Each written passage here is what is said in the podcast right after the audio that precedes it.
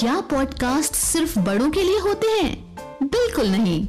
मिलिए इंडिया के सबसे बड़े बच्चों के ऑडियो नेटवर्क चाइम्स से। यहाँ आपको मिलेंगी अकबर, बीरबल और तेनालीराम जैसी मज़ेदार कहानियाँ।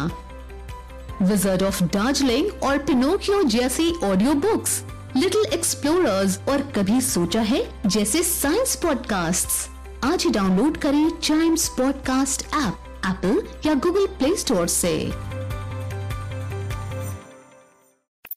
हम बच्चों के बहुत सारे सवाल। क्या है उनके जवाब?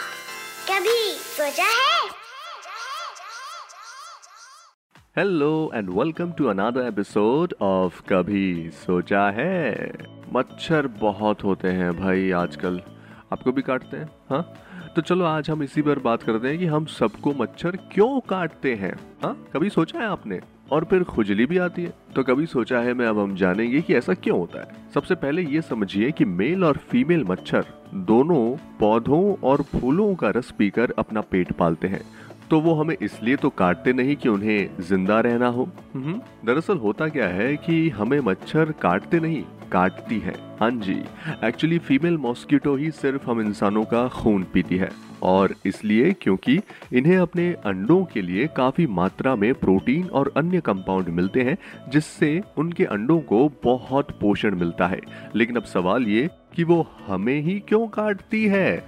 तो जब डॉक्टर्स और साइंटिस्ट्स ने इस पर रिसर्च की तो ये मालूम हुआ कि मच्छर काटने का रिलेशन अपनी बॉडी से आने वाली स्मेल दुर्गंध से होता है।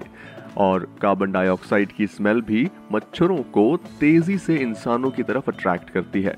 मादा मच्छर अपने सेंसिंग ऑर्गन से इसकी गंध पहचान लेती है।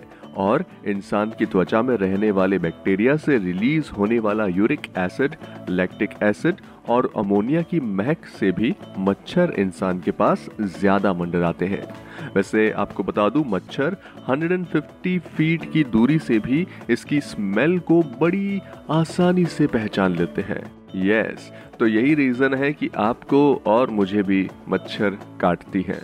फ़िलहाल इस पॉडकास्ट में इतना ही एंड आई होप आपको ये बातें इंटरेस्टिंग लगी होंगी। ऐसे ही साइंस के क्यूरियस क्वेश्चन और उसके जवाब कभी सोचा है कि इस पॉडकास्ट में लेकर आता हूँ तो आप चाइम्स रेडियो को ज़रूर सब्सक्राइब कर लें और लाइक शेयर भी करें ताकि आपसे इसका कोई भी एपिसोड मिस ना हो जाए। Till then see you and keep chiming